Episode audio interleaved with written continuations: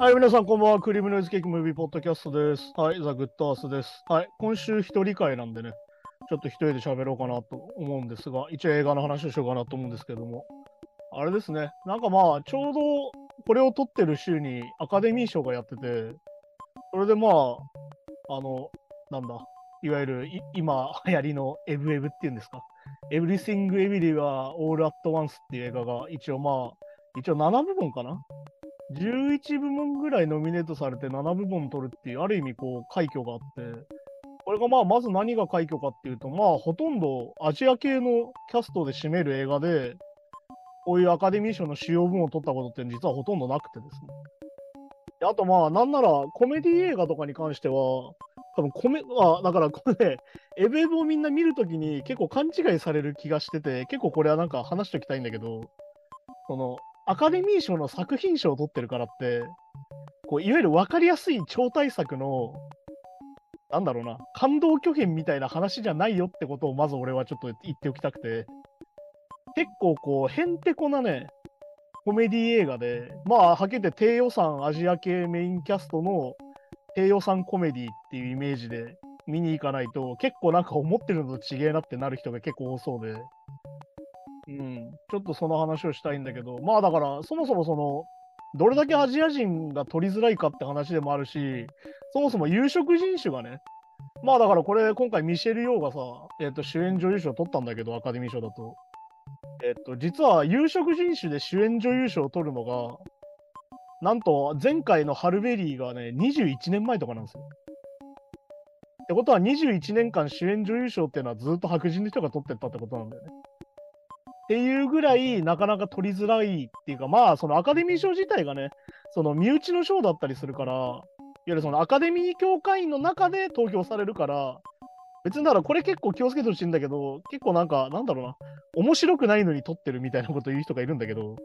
あのそういう賞じゃなくて、いわゆるその身内にどれだけ評価されるかっていうのがポイントの賞だから、で、まあ、例えば脚本賞だったら脚本家が投票するし、いわゆる撮影賞だったらカメラマンが投票するわけですよ。だからその中でどれだけ評価が高いかって話だから、どうしてもね、前も話したけど、そのウィル・スミスが去年ね、殴ってああだこうだあったけど、あれも結局、その、いろいろまあ問題になってるとこっていうのは結構別なところで、まあ正直アカデミー会員の白人の率が非常に高いと。なってれば、それは当然白人の人の映画が撮りやすくなるわけじゃんって話で、それの一応その多様性というかダイバーシティを保とうとしたのが、一応ウィル・スミスで、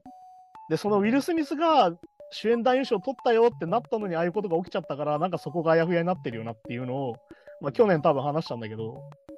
まあそれも含めて今回のその Everything Everywhere All at Once は、さらにその有色人種でさらにアジア系っていうのが結構ポイントだし、あとまあこのなんだろうな、アジア系が取ったって時にさ、まあこれはだから俺は日本人にもっと自分たちがアジア人だって自覚をとにかく持ってほしいんだけど、なんかこう、アジア人が取りましたってなった時に私事じゃない感じっていうのが若干ある気がしてて、まあそれは残念ながら日本がまあ多国籍民族のこういる国じゃないからね。だからどうしてもその白人の映画の物語のが意外と理解しやすかったりするっていうのはそういうことなんだけど、まああと今回そのパラサイトがさ、韓国映画として撮ったじゃない？前にアカデミー賞の作品賞。あの時と何が違うかって話もしたいんだけど、あの時は本当にムーブメントとして、いわゆるその韓国映画がアカデミー賞、アメリカアカデミー賞取ったっていうのもニュースだったんだけど、今回に関しては、そのアジア系移民の話なんだよね。うん。いわゆるそのアジアからアメリカに渡ってきた人たちが、アメリカ人として生きる話っていう話が今回のそのエブエブのね、テーマとしては結構あって、まあだからさっき言ったみたいにエブエブ結構変な映画なんですよ。まあ簡単にあらすじで言うと、まあ主人公のミシェル・ヨーがエブリンっていう役なんだけど、まあなんだろうな、トラブルだらけの家族と破産寸前のコインランドリーを抱えてるって状況でね。で、さらにまあある意味困窮しちゃってるわけよ。あと、あれですよ、あの自営業といえば何ですかっていう、この3月15日までになんかやんなきゃいけないことあったじゃん、俺たち。うん。いわゆる確定申告が迫ってるわけですよ。なんだけど、その確定申告をしなきゃいけないし、家族のトラブルもあるし、みたいな。これ状況の話で、で、したらある日、彼女の前に急に別の宇宙から来たっていう夫が出てくるっていう。で唐突に世界の命運をエブリンは託されるんだよ。そのどこからもバースから来た旦那さんにね。で、旦那さんに導かれながら想像ができない想像な、壮絶な戦いが始まるみたいなことあらすじを読むだけだとそういう感じなんだけど、ちょっと何言ってるか分かんないじゃん。完全に SF コメディなんだよね。で、まあ、結構ドタバタで、かなりギャグも実は結構くだらない感じが多くて、これね、でもね、日本人はね、結構思い当たるっていうか、ああ、このアニメと似てるじゃんって要素が多分結構あると思ってて、まあ一番よく言われてるのは、そのエブリンがさ、そのマルチバースを渡っていくんだけど、いわゆるいろんな人生をがあったんじゃないかみたいな話なのね。もし旦那さんと結婚してなかったら、こうなったんじゃないか。もしあの時子供であったらこうなってたんじゃないかっていうマルチバースがわーって出てくるんだけど、まああれですよ、あの一番有名なのはコンサトシっていうさ、映画監督が作った千年女優って話があって、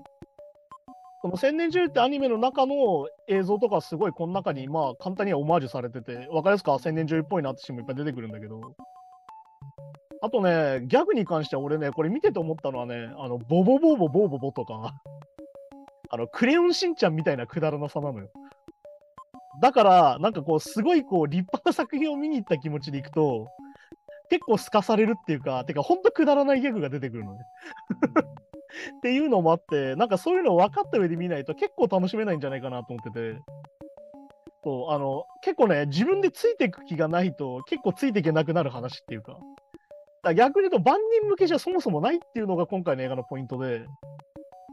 だから、エブエブ自体はね、かなり好き嫌いがあると思うし、なんでこれ作品賞なんだよって思う人がいるのも事実だと思うんだよ。なんだけど、その中で今回取った意義みたいなのは感じほしいなと思うし、まあ、ミシェル・ヨーなんてあれですよ、なんだろうな、俺からしたら、あの、ポリスストーリー3でさ、あの、ジャッキーと同じぐらいのアクションをスタントなしでやっちゃう女優さんなんですよ、もともとね。で、有名な話が、あの、ジャッキーに撮影中、俺より目立つんじゃないって言われたっていうね。それぐらいの能力があるような人なんで、本当にだから、ある意味、今回のウェブっていうのは、あの、カンフーアクションマルチバースコメディみたいな。結構こう、いろんな要素が入ってる映画なんで、そこも含めて見ると面白いんじゃないかなっていうのとと、あとまあ、影響を受けたって言われてるのは、あと、晴れ時々豚ってアニメがあったの覚えてるから、漫画があるんだけど、あの、日本のね。なんかそれがまあ影響を受けてるっていうのを、あの、ダニエルズっていうその、えっ、ー、とね、監督がね、えっ、と、ダニエル・クワンとダニエル・シャイナートっていう、まあ、ダニエルがファーストネーム同士の監督たちなの。まあ、だから、その2人のことをダニエルズって言うんだけど、まあ、だからバンドみたいなもんだよね。なんかバンドっぽい呼び方なんだけど。まあ、その2人が言ってるのが、晴れ時々豚に影響を受けてるよみたいな話だったりとか。あと、ダニエル・クワンの方が一応中国系の人なんだけど、そういう人はもう宮崎駿大好きで、もののけ姫を見て映画作ろうと思ったみたいなぐらいの人だから、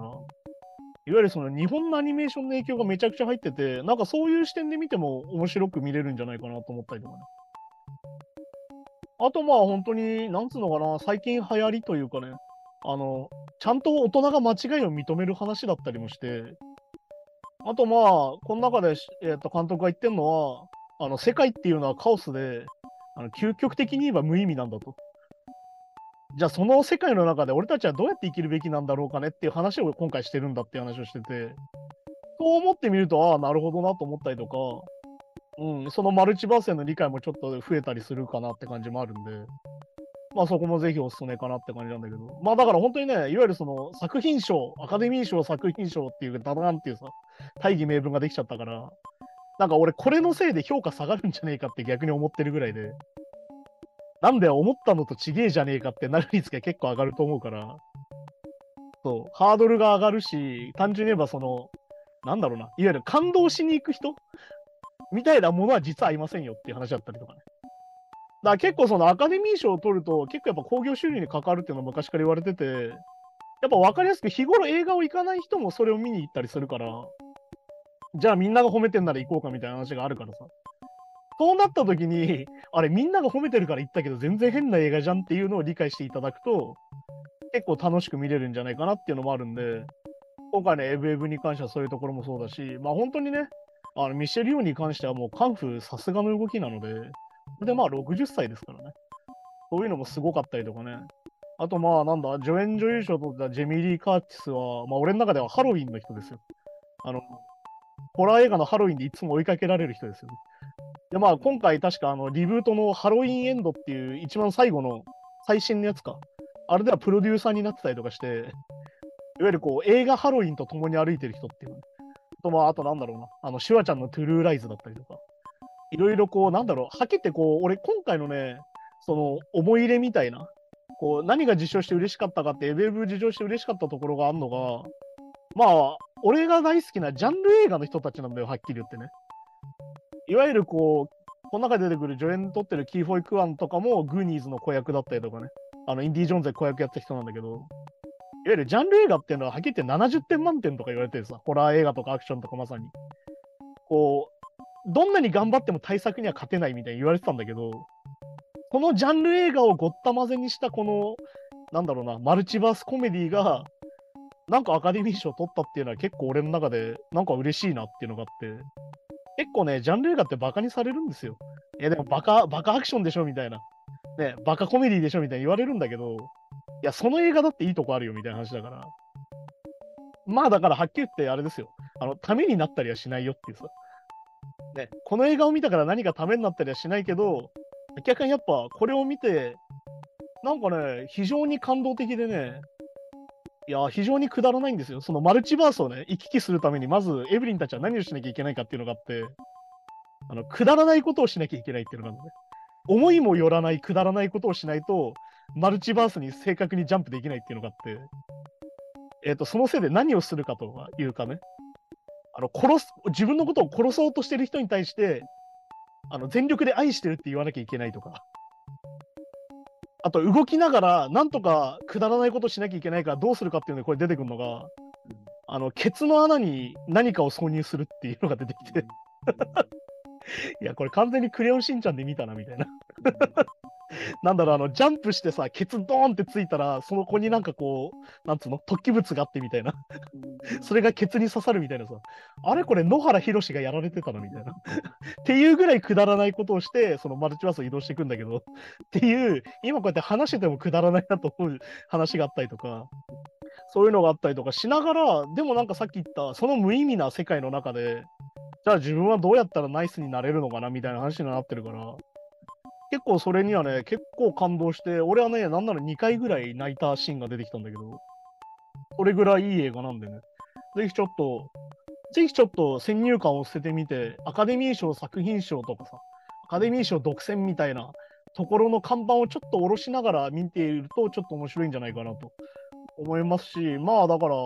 本当にね、そのアジア人がこれだけアカデミー賞っていうそのさ、白人のはっきり言って多い